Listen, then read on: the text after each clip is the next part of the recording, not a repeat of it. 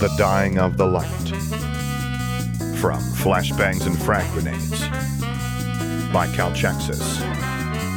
Read by Sam Gabriel. Based on League of Legends by Riot Games. Chapter 6 Get off of me! Katarina fell through the shadows and reappeared in a drunken stagger a meter away from Vi and her worthless scribe. Her head was ringing and she tasted blood. Why couldn't she focus? Why. Hey! A fist closed around her arm and pulled her back. You insane, lady? That, Katarina gasped out, pointing at the manse, is my home, and I will not let her demolish it. Vi gave her a look of rank disbelief and said, Yeah, what are you going to do? Bleed on her and die? What? Stepping back, she gestured down, and Katarina followed the angle of her hand to where a piece of black metal from the carriage, the size of a dagger, was lodged between her ribs. Funny, she didn't even feel it. Oh, no, now she was feeling it. Fuck. Katarina's legs buckled as the pain struck her across the head all at once, and she resisted the animal urge to pull the metal spur free.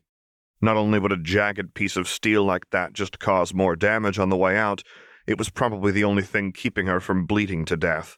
Plus, from the difficulty she was having breathing, Katarina grimly suspected that she might have punctured a lung. Vi, damn her, was surprisingly gentle with picking her up and moving her off to the side near a wall, well away from the burning wreckage of the carriage and the mansion, where gunfire and screams were coming from. Jinx was on a rampage. Go, Katarina said, waving her off. Get out of here and take those damn engineers with you. You need. I need you to get that psychopath out of my house! Katarina spat out, flecking her lips with blood. Although that might have been a tall order, Matilda seemed to be the only one who got out of that explosion unscathed thanks to her master. Vi was bleeding from a dozen small wounds, but her gauntlets had taken the brunt of the explosion even before her shield had come up, leaving the metal frames pitted and scarred with fragments from the carriage and their owner favoring her left side. East wing, right? Vi repeated. Any other directions to get to those skiffs? Katarina slumped back, then pulled the ring from her finger and held it out to Vi. If she left any servants alive, give them this, and tell them the daughter of Couteau demands them to help you, and they'll obey. Okay. She took the ring, but before she could pull back, Katarina grabbed her wrist and pulled her closer. This stinks of conspiracy, she hissed. But right now, all I care about is getting her gone. I don't know about conspiracy, but I'll do my best, so don't die, lady, okay? Vi said. Katarina snorted and waved her off. She didn't have the energy to speak anymore. She'd been wounded badly before, but this was different. The explosion, the metal. She needed to save her breath and her strength. Something had gone very wrong inside of her. Standing, Vi gave her a curt nod, then bolted away with Matilda in tow. How odd. Katarina couldn't say if it was the delirium setting in or not, but for some reason the girl suddenly seemed familiar. Her thoughts were scattered, though, and she couldn't lay a finger on them for more than a few moments. Leaning back against the wall that Vi had laid her against, Katarina looked up, and her eyes widened. A single, red eyed raven was staring down at her. You, Katarina whispered through bloody lips. Was this you? Again? How much more must you take from my house? The raven was silent, and it watched her for a moment more before taking off towards the interior of the manse. Katarina bit her lip and closed her fingers around one of her daggers. Damn them all. Their cloak and dagger bullshit was going to destroy Noxus before a single enemy ever breached its walls. Were all Noxian buildings this convoluted? Jinx could only imagine that they were built like this on purpose to confuse invaders. It was the only reason she could think of to make all the hallways loop around on themselves like they did. She sent a hail of fire down a hall as a pair of black armored guards rounded the corner with their shields raised. Not that the shields, nor the armor, did them any good. And that was sort of the point of armor piercing rounds, after all. Still, this was getting ridiculous. The plan had a lot of bits and bobs ticking away to make it work, and none of them involved her getting lost in Red's house because it was too damn big. Blowing a raspberry, Jinx sagged, then cocked her head and listened for there. Pitter patter, harsh breathing, and muttered prayers, all too familiar noises. She stomped down the hall and kicked open the next door on her right. The praying stopped, the breathing didn't. Jinx smiled as she did a short circuit around the room.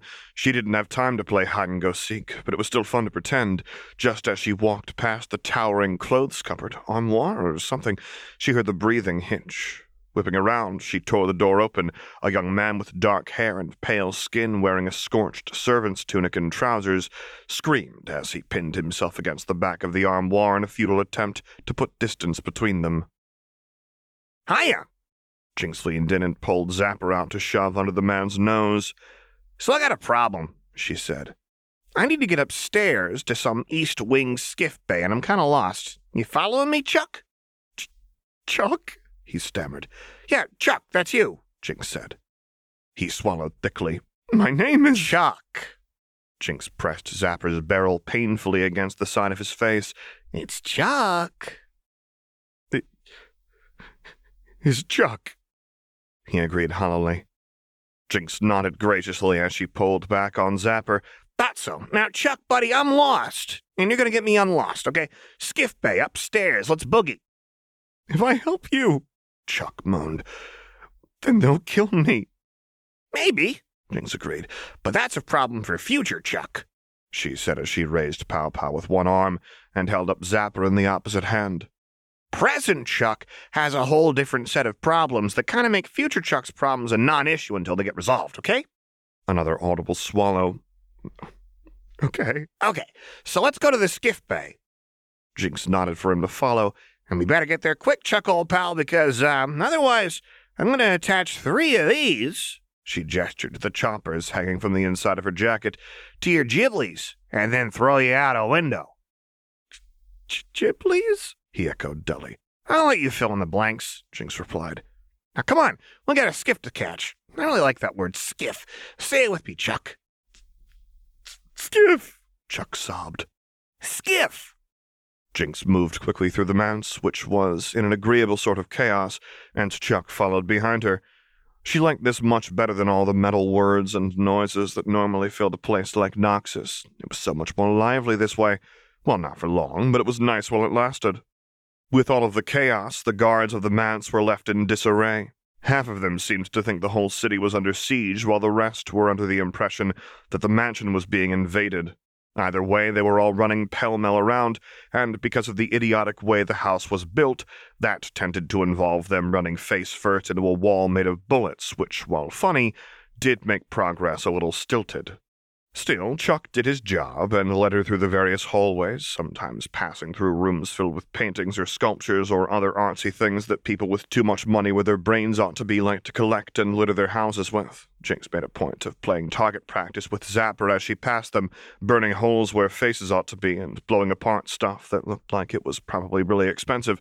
Why it was that expensive, Jinx had no idea. It wasn't like you could actually do anything but look at it. Lux collected books. That made sense. You could read books. You could learn from books. You couldn't learn from a solid gold statue of some dead guy. But then Lux was a lot smarter than anyone else, so the comparison probably wasn't fair. Hey, Chuck, you married? Jinx asked suddenly. What?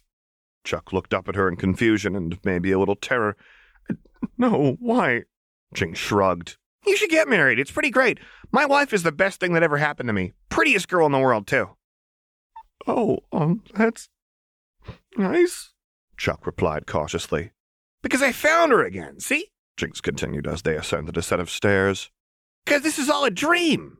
She gestured around them, and in every single dream I always find her, or she finds me. Either way, we find each other. And then we fall in love and get married, and then, then we die, and we do it again. I wonder if everyone has someone like that.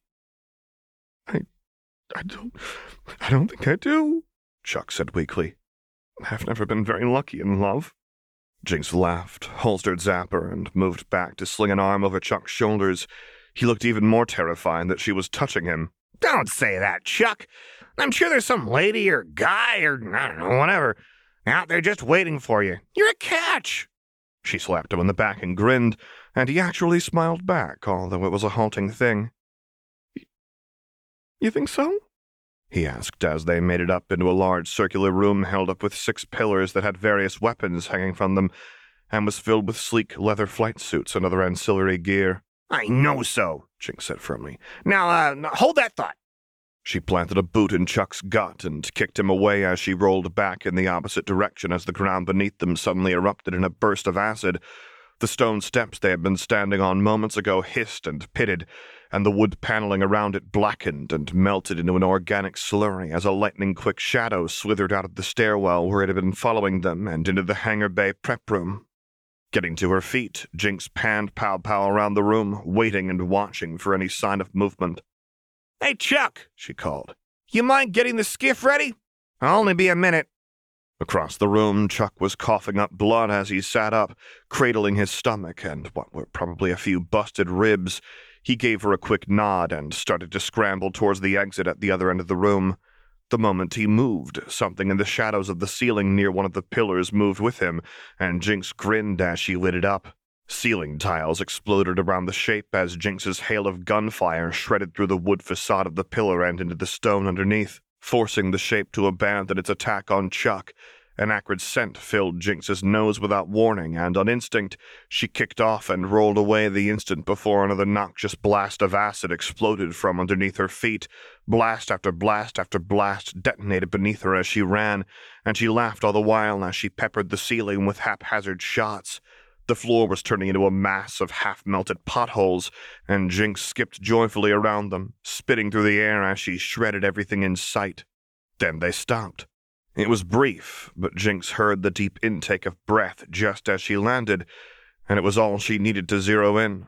Pulling Fishbones up and over her shoulder, Jinx snapped onto her target and pulled the trigger, firing a rocket with a Chemtech payload straight up just as the room was filled with a wild spray of venomous purple mist.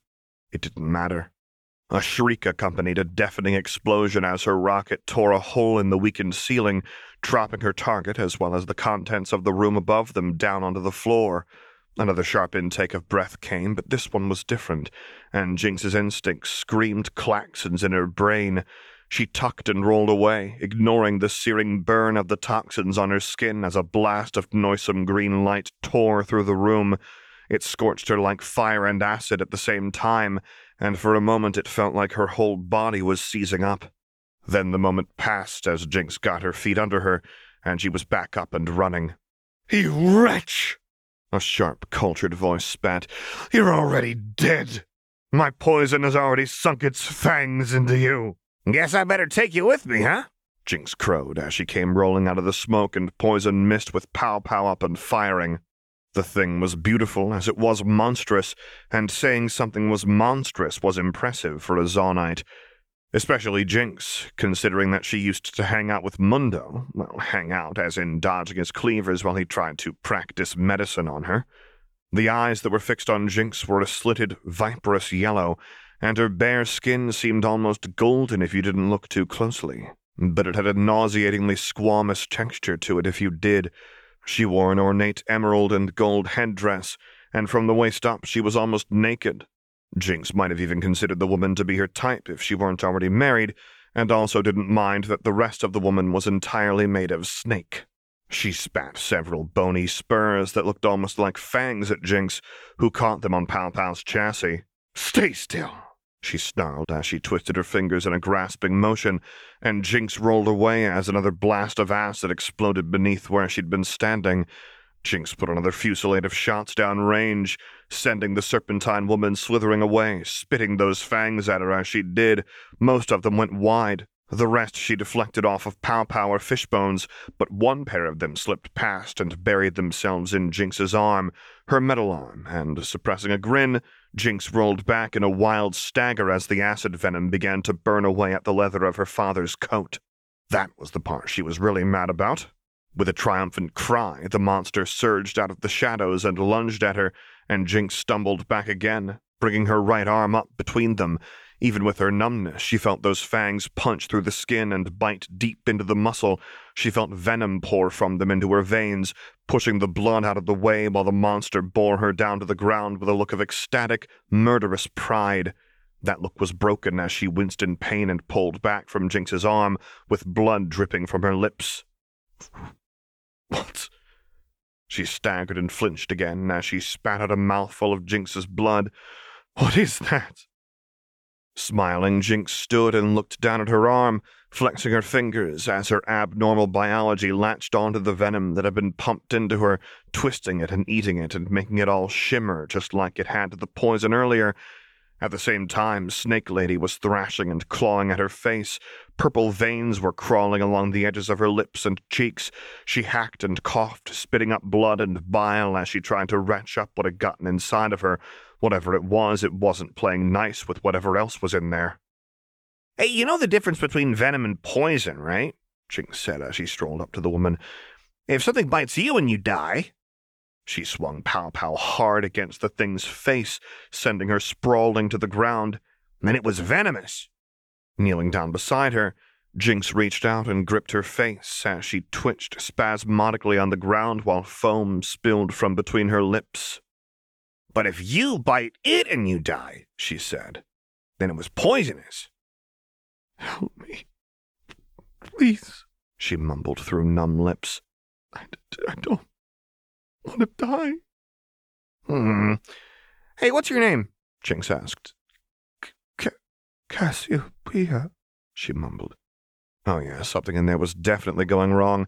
Her lips were turning pale and those veins were turning black. Cass, huh? Jinx replied. Well, Cass, I don't know what turned you into a snake, but, uh, it apparently doesn't like that you swallowed some of what passes for my blood. Jinx dragged her up to eye level and stared into Cassiopeia's eyes. She felt a stiffness creeping over her. A dark, insidious magic was trying to root itself in her flesh. It couldn't, though. Her blood was contorting painfully inside of her veins. It was fighting something that was chewing on her bone and muscle and skin and trying to make it hard and unmoving. But Shimmer wanted to move. It wanted to twist. You know, Cass, I figured it'd just take you out of the fight or something, Jinx admitted, letting her flop back down. But this is way better. Please. Cassiopeia reached out to clutch at Jinx's ankles. I wonder what it'll do, Jinx said. It made me a monster, but you're already a monster, so maybe it'll make you a human. Or maybe it'll make you worse. Maybe it'll just kill you. She decided to ask old Doc Singed when she got back home. He was smart. He knew all kinds of things, sharp things and pokey things, but especially shimmer things. Lowering Pow Pow, she nudged Cassiopeia's clutching fingers away with her boot. And my name, by the way, is Jinx, she said. Stands for Jinx. And Jinx stepped over her, leaving Cassiopeia to twitch weakly on the ground as the shimmered blood she'd swallowed when she bit into Jinx's arm seared away at her insides. Jinx had already wasted too much time getting lost, finding Chuck, getting unlost, and then fighting a lady who was half snake. Fat Hands and Lux were long gone, or medium gone anyway. There was still time, though, time to play a little game of chase, Stepping into the skiff bay, Jinx took a deep breath of the clean, cold air. The hangar doors were already opened, and she spied Chuck nervously piling things into one of the two remaining skiffs. The missing one confirmed it. Lux was already gone. That was fine, that was part of the plan. The delay wasn't, so she needed to move. Hey, Chuck, you ready to go? He looked up in shock. You're alive? he said dully. Of course I'm alive, Chuck, old buddy. Jinx jumped into the aerial skiff. Snake Lady back there is having a bad trip, by the way, she continued. Which is funny, because I didn't even know snakes could trip. It was a sleek four seater, and the seats were fine upholstered hide, because of course they were. The hull was carved from one piece of smooth, warm wood that probably got imported from Ixtal or somewhere else, equally absurdly far away, while the Hextech engine at the back was practically growling, feeding into a pair of thruster ports on the right and left sides of the skiff. The last part was pure Piltover engineering, and it honestly wasn't bad. The steering column was fairly simple too, and after a few tests, Jinx had the hang of it.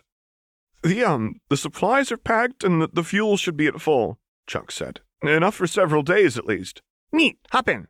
Chuck stared at her in disbelief for a moment, then said, Hop in? Oh, yeah, aren't you coming? Jinx said, jattering to the empty seat. Chuck looked up and around at the manse, Every so often, the ancient building shuddered as some part of it collapsed. Most of it would probably stay up, probably. The fires were still burning, though, and smoke was filtering through the house in a dull haze. You know what? Chuck said, looking back at her. What's that? Fuck it.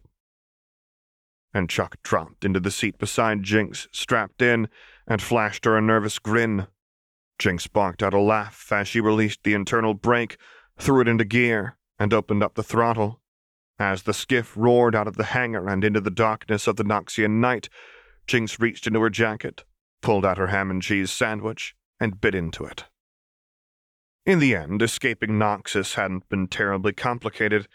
The signet ring that Katarina had provided saw them hustled through the servants' passageways and up to the east wing hangar in good time. They had very nearly beaten the servants who had been sent to collect the Arturas there, in fact. Lena and Tolvis looked terrified and not a little shell shocked from the apparent war being waged around them, but they were in surprisingly good health otherwise. Lena looked like a smaller, if slightly more robust version of Seraphine, albeit with hair that was fading to a pale rose color rather than bright pink. Tolvis was a thin, pleasant, balding man who had thanked them profusely until Vi had finally and politely asked him to shut the hell up and let her pilot the skiff. As for Lux, she had been forced to keep herself from cutting their throats the moment she laid eyes on them. The memories of what their machine had done, and the number of times she'd been forced to watch Jinx die, were still fresh in her mind, and a part of her was at least passingly certain that they always would be. She wanted blood in payment for the nightmares she'd been given, but that wasn't any more doable than killing Vi. Lux eyed the angle of the sun carefully as she pushed those thoughts from her weary mind. They were almost back to Piltover and right on time. The fifth day was about halfway done, and their contact in Zaun had been very clear that she had no patience for laggards. An entire day was positively generous by her standards. Looking back over her shoulder, past Lena and Tolvis, who were huddled uncomfortably in the back seats, Lux stared at the horizon. In the daylight, she could see a shape marring it, and she hid a small smile. Jinx was less than an hour behind them. Their timing for the meet wouldn't have been possible if she hadn't kept up the pressure of the chase, driving Vi forward like a lash. Almost five straight days of flight with minimal rest, if any. Jinx had promised her she could do it, and Lux had believed her, but the how of it was baffling. Nonetheless, she had kept hot on their heels the entire time, forcing Vi to swap places with Lux periodically so she could sleep, and then doing the same for Lux. They made only a handful of stops every day, and only for a few minutes at a time to attend to bodily needs, rest the skiff's engine, and a stretch to prevent cramps, but otherwise, everything was done on the move. Almost home, Vi muttered quietly, mostly to herself if Lux was any judge. She looked terrible.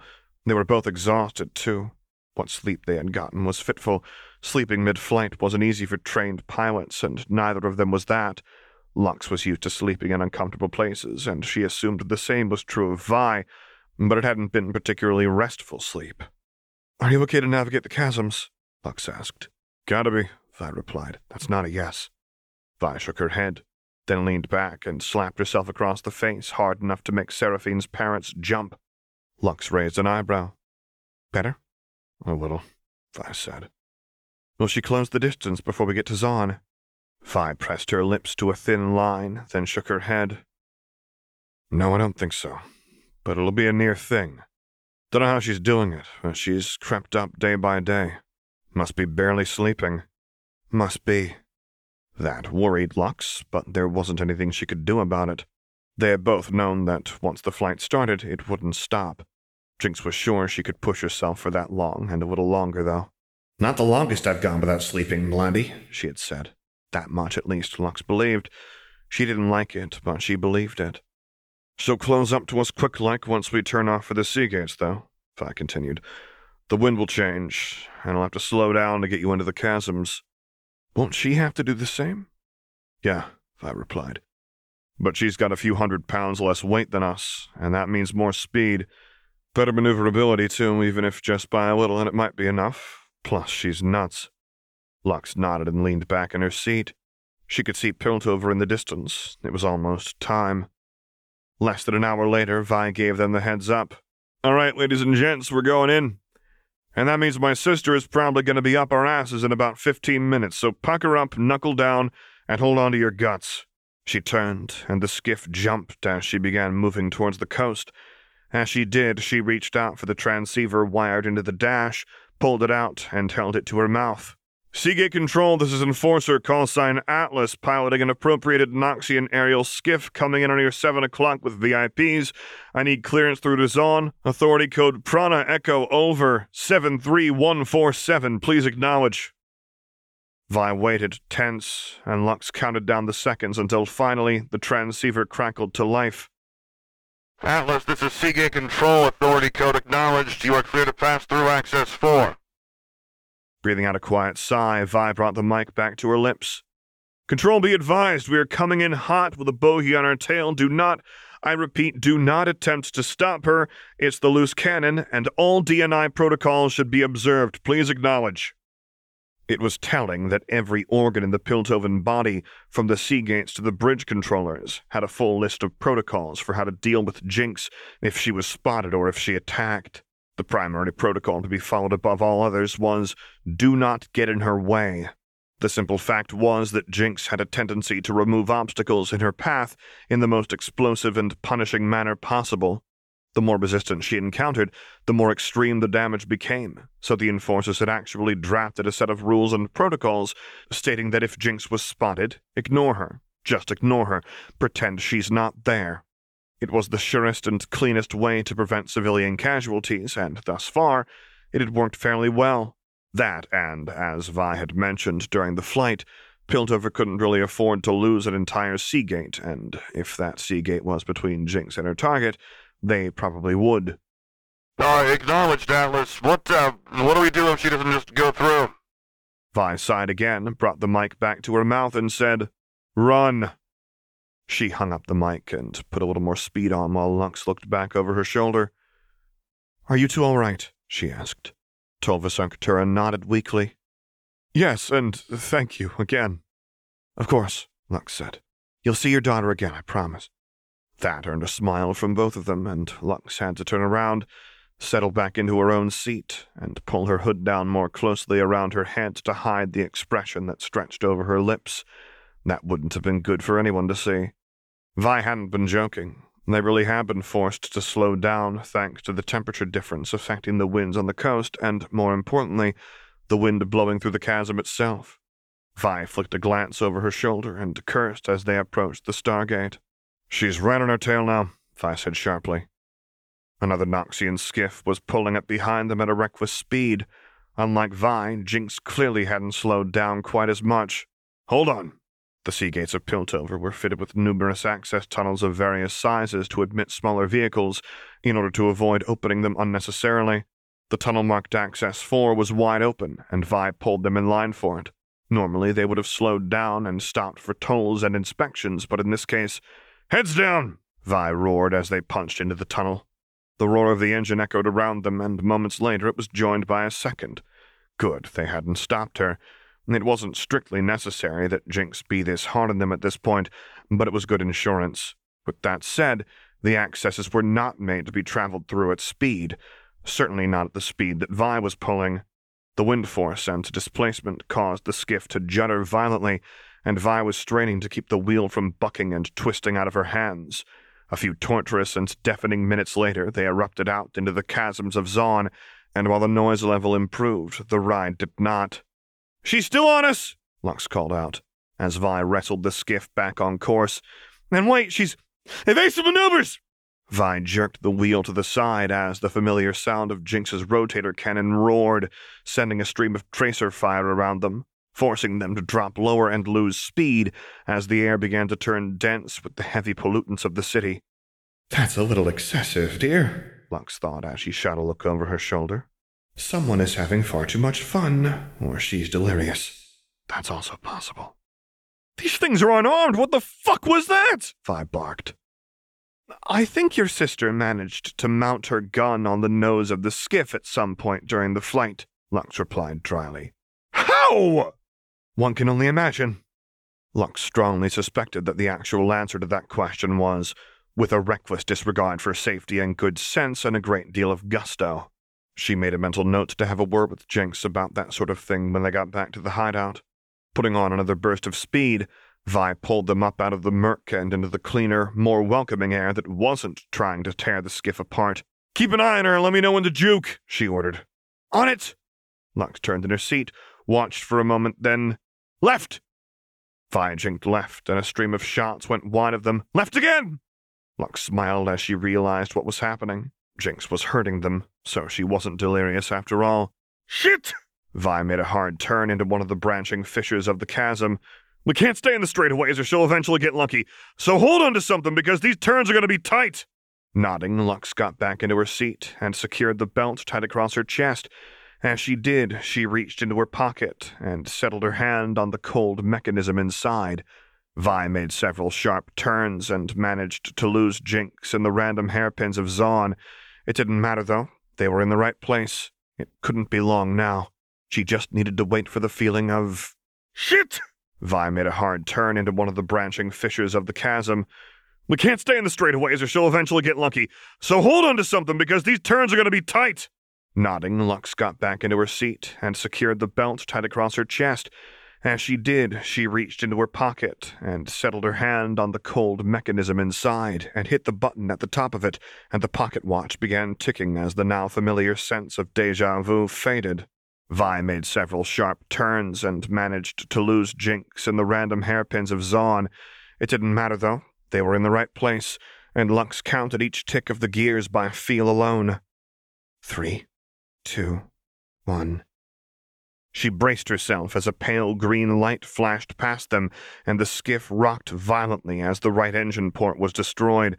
Lena and Tolvis clung to each other and screamed as the skiff began to spin, but it didn't get a chance to complete a single rotation before another light flashed past on the left side of the skiff, demolishing the other port.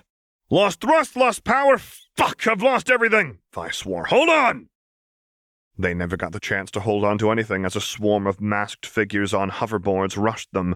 Pneumatic barks preceded the sounds of punctured wood, and the falling skiff came to a jerking halt as nearly two dozen firelights surrounded them, their hoverboards humming and groaning with the new weight they carried. Each firelight was gripping a makeshift harpoon gun with the spear buried in the hull of their skiff. Move 'em, the leader said, nodding towards a shadowed outcropping. Now! This thing isn't getting any lighter! What the hell are you doing? Vi snarled, standing up from the driver's seat. Damn it, Echo, at least stab me in the front if you're going to sell me out. Lux put a hand on Vi's sleeve and pulled her down. Maybe don't antagonize the people who are keeping us from a swim in the gray, she said. Vi huffed, but didn't argue as she settled back into her seat. Sorry, Vi said quietly, then looked back at Lena and Tolvis. To you two, too, th- this wasn't the plan. It's okay, Lena said quietly. You tried. The skiff rocked as it was set down on a hard surface. Everyone out, Echo ordered. His voice was mangled by the vocoder in his mask. All of you. Just do as they say, Vi instructed. Echo is a lot of things, but he isn't a murderer. Someone's got an angle here. They clambered out of the skiff that was only being kept from tipping over by dint of the firelights holding it up. Once they were out, though, the Zaunite crew happily pitched the skiff over the edge of the cliff they were on and down into the gray. Okay, Vi said, crossing her arms and, admirably, not going for her gauntlets. You got us. Now what? Now? A familiar voice answered. We shoot the happy couple. Jinx stepped out of the shadows to join the firelights, and Vi went rigid while Lux winced. She looked significantly worse than Vi. There were heavy bags under her eyes and an unpleasant slur to her words. She definitely hadn't slept much. Curiously, there was also a reedy looking young Noxian man cowering behind her. That wasn't the deal, Jinx, Echo replied, turning on her. You'll get your revenge, but you owe a debt. Since when do you care about collecting debts for Chem Barons, little man? Jinx jeered. Lux had to suppress a sigh. That was laying it on a little thick, wasn't it? Since when did you start wearing your dad's jacket? Echo replied flatly. Jinx bristled for a moment, then held her hands up and stepped back, and Vi scowled at them both. So you're working together for real then, huh? I'm working for Zaun, Echo replied, turning back to Vi. Now come on, let's get moving. One o'clock. Pulling on her sleeve, Lux drew Vi's gaze and then shook her head. So long as we're alive, she whispered, there's hope. But right now we're outnumbered, outgunned, and exhausted. This isn't a winning fight. I know, Vi bit back as the firelights hustled them into a square and started moving them through a tunnel. I just. shit. It wasn't supposed to be like this. Lux nodded, but didn't say anything else. If she did, she was worried she might start laughing. They walked for over an hour, and it was agonizing. All Lux wanted to do was be done with the farce and run over to Jinx. She was right there, right within arm's reach. She'd never hated her mask more than at that moment. They were almost done, though. Their route was circuitous, but it led deeper and deeper into Zaun until finally they were moving into a large tunnel that had tracks on it, which looked to have seen recent use, and they weren't alone. Zaunite street toughs started moving along with them, ones with chem brands. Within moments, they were led into a large loading bay, and that was where they stopped. Thank you, Echo, my boy. That will be all. A strong, cultured voice said from the far end of the room. The speaker stepped forward from between a brace of heavily armed and augmented Zaunites that towered at least a head over her, if not more. And yet every inch of her exuded the kind of strength and confidence that made them seem small. She wore a sharp coal vest over a wine colored blouse and clean white slacks, with a white tie tied at her neck. Over all of that was a pale white and silver jacket that matched the ink and iron shade of her hair. Most notable, though, was her left arm. It was a Chemtech augment, not an unusual sight in Zaun, but it stood out by dint of its sheer refinement. It had a delicate, almost porcelain look to it, and was divided into panels with the deep, rosy glow of chem powered musculature beneath. Her rebreather that covered her face from nose to jaw was done in a similar style. Vi clenched her jaw and nodded. Glask. Hello, dog. Renata Glask replied with an air of amusement. I'd ask how you are, but I doubt I'd be able to hear your response through all that Piltover boot leather in your mouth, so let's cut to the quick. She snapped her fingers, and her bruisers moved in at the same moment that the firelights parted for them. They grabbed Lena and Tolvis by the arms and hauled them away, and Vi moved with a shout, but stopped as a deafening gunshot tore a chunk out of the ground at her feet. Ah, ah, ah! Jinx smiled as she moved up beside Glask. No moving, sis. You gotta wait your turn. So that's it, huh? You finally sold out to the Chem Barons? To Renata fucking Glask of all people? Vi spat, turning on Jinx. Wonderful, isn't it? Glask answered for her. I always thought she was wasting her time and talents on meaningless violence, but now, now we're getting somewhere. Reminds me of her father, actually. Now that was a real son of Zaun. Glask's gangers threw Lena and Tolvis to their knees in front of her, and they stared up at her in terror. You two. What a shame you had to go in defense to Piltover. I've been waiting to address that little oversight for some time. Glask gestured for them to be taken away, and they were hauled back to their feet and dragged down a tunnel. So what now? Vi asked flatly. Gonna kill us? No, dear little puppy dog, I'm not. Glask replied. One day, I assure you, I will choke your whole city and laugh as they suffocate on the fumes we breathe for fun. But those two participated in an attack on Zaun, and for that, they will be dealt with. You, on the other hand, your death would bring war down on us, and that would cut into my profits, so you are free to go. Just like that? Vi asked with a bitter laugh. Just like that. Glask replied smugly. But remember, Violet Kiramman, that you are not welcome in the lanes and the fissures. You are not one of us any longer. So consider that the next time you want to step into Zaun. Something in Vi's posture crumpled under those words, and Lux watched it die inside of her. It was satisfying. Eventually, though, she stood straighter and asked, What about your little spy? Glask asked, and Vi jolted. Lux had to remember to act the part, too, and she straightened out in response and pulled her hood down. I'm not stupid enough to kill a Demacian operative, Miss Kiramman. She's free to go as well, provided she keeps her nose out of things, which should be easy considering how her people keep them in the air. How did you know? Lux asked. You're good, Missy, I'll grant you that. Glask replied. But everything and everyone is for sale, people and secrets alike. She turned to her guards and made a shooing gesture. See them to the top side and. Wait. Jinx stepped past Renata and through the guards. She walked past Lux, and to her credit, there was only the barest hesitation. Lux could see the want in her tired, springberry eyes, though Lux wanted all of this to be over just as much as she did.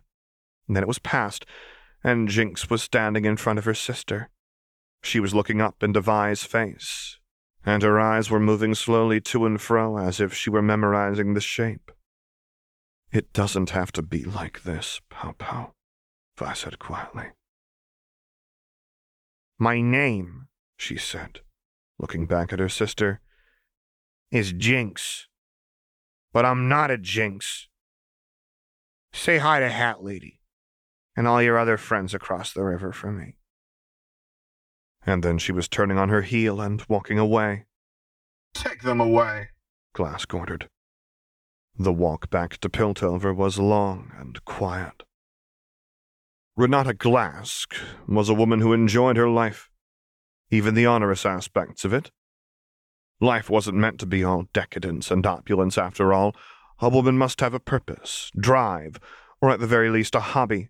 For her, it was working towards the ultimate goal of burning an entire city run by vacuous oligarchs to the ground and then selling their corpses as mulch. It was the little things that made life worth living after all.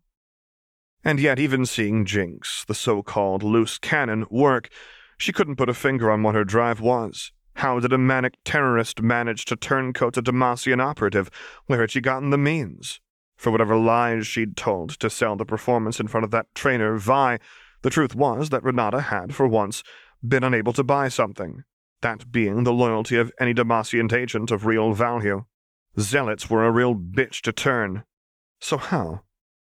Reaching up to her mask, she pulled it free with a soft hiss, turned to Jinx as they stepped into an elevator, and said in Gutlow, If I'm being honest, I'm surprised that all actually worked.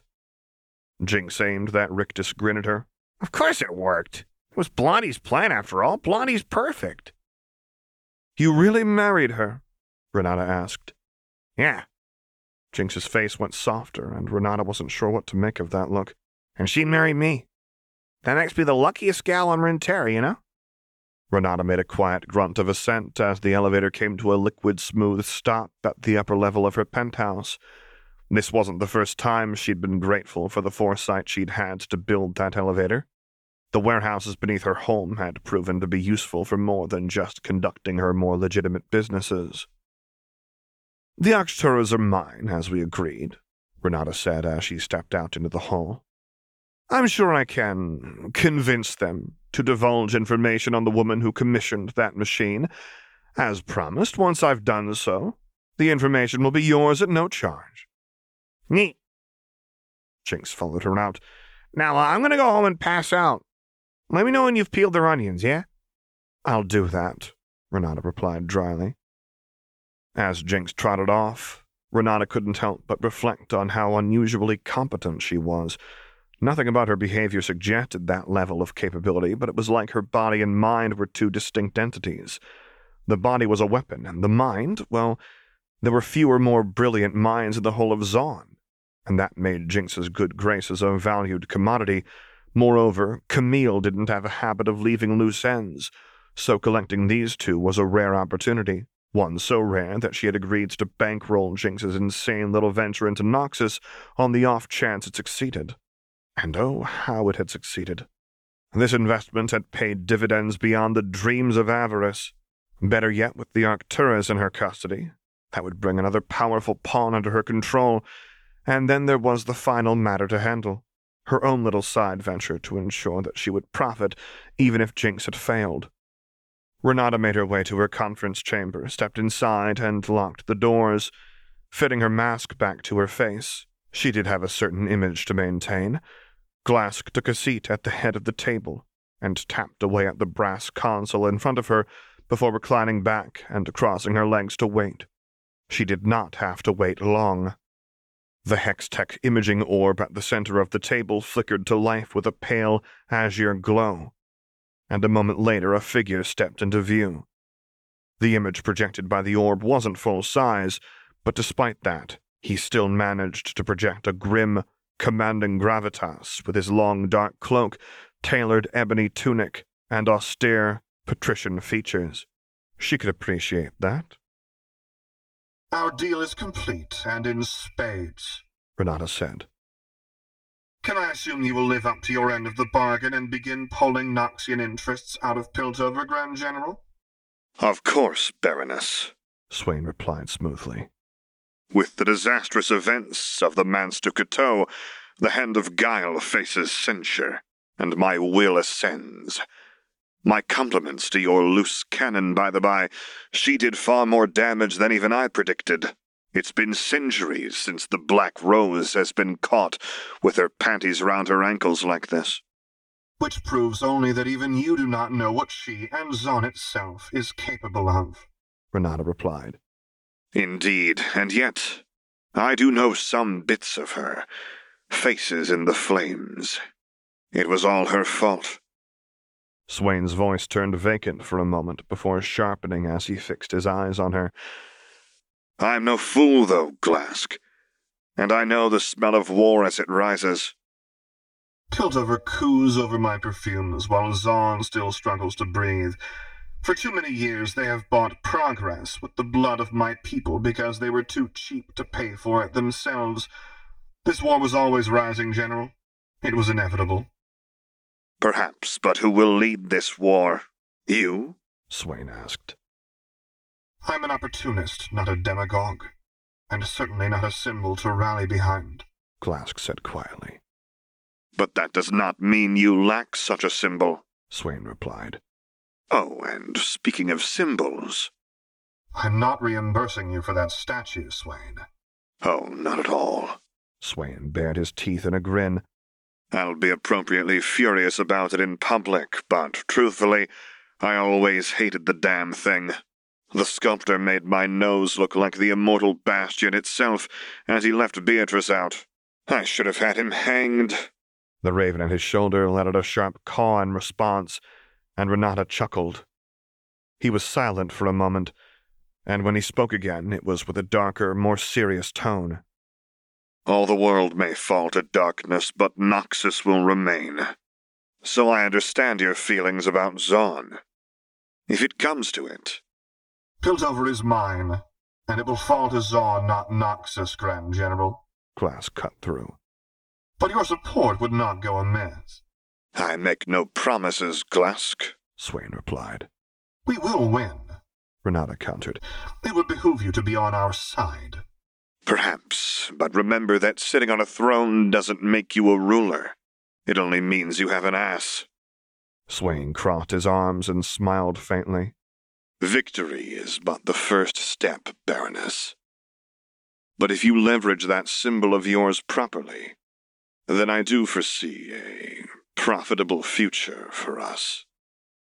Renata Glask reached beneath the table and pulled out a glass, along with a half full bottle of Noxian spice liquor, poured herself a generous measure, and then held it up to Swain. Two symbols, and a profitable future, then. Glask said. Swain raised a glass of wine that he lifted from somewhere out of sight and nodded. Two symbols, he said, and our future. The text of this story is available on AO3. Music by Dot Matrix. If you would like me to record a story, voice over a character, get in touch using the contact information available on my website, which is located at samgabrielvo.com. And there you can find other stories that I've read, as well as a link to my Discord server, where I record things live for your enjoyment. And finally, as always, thank you for listening.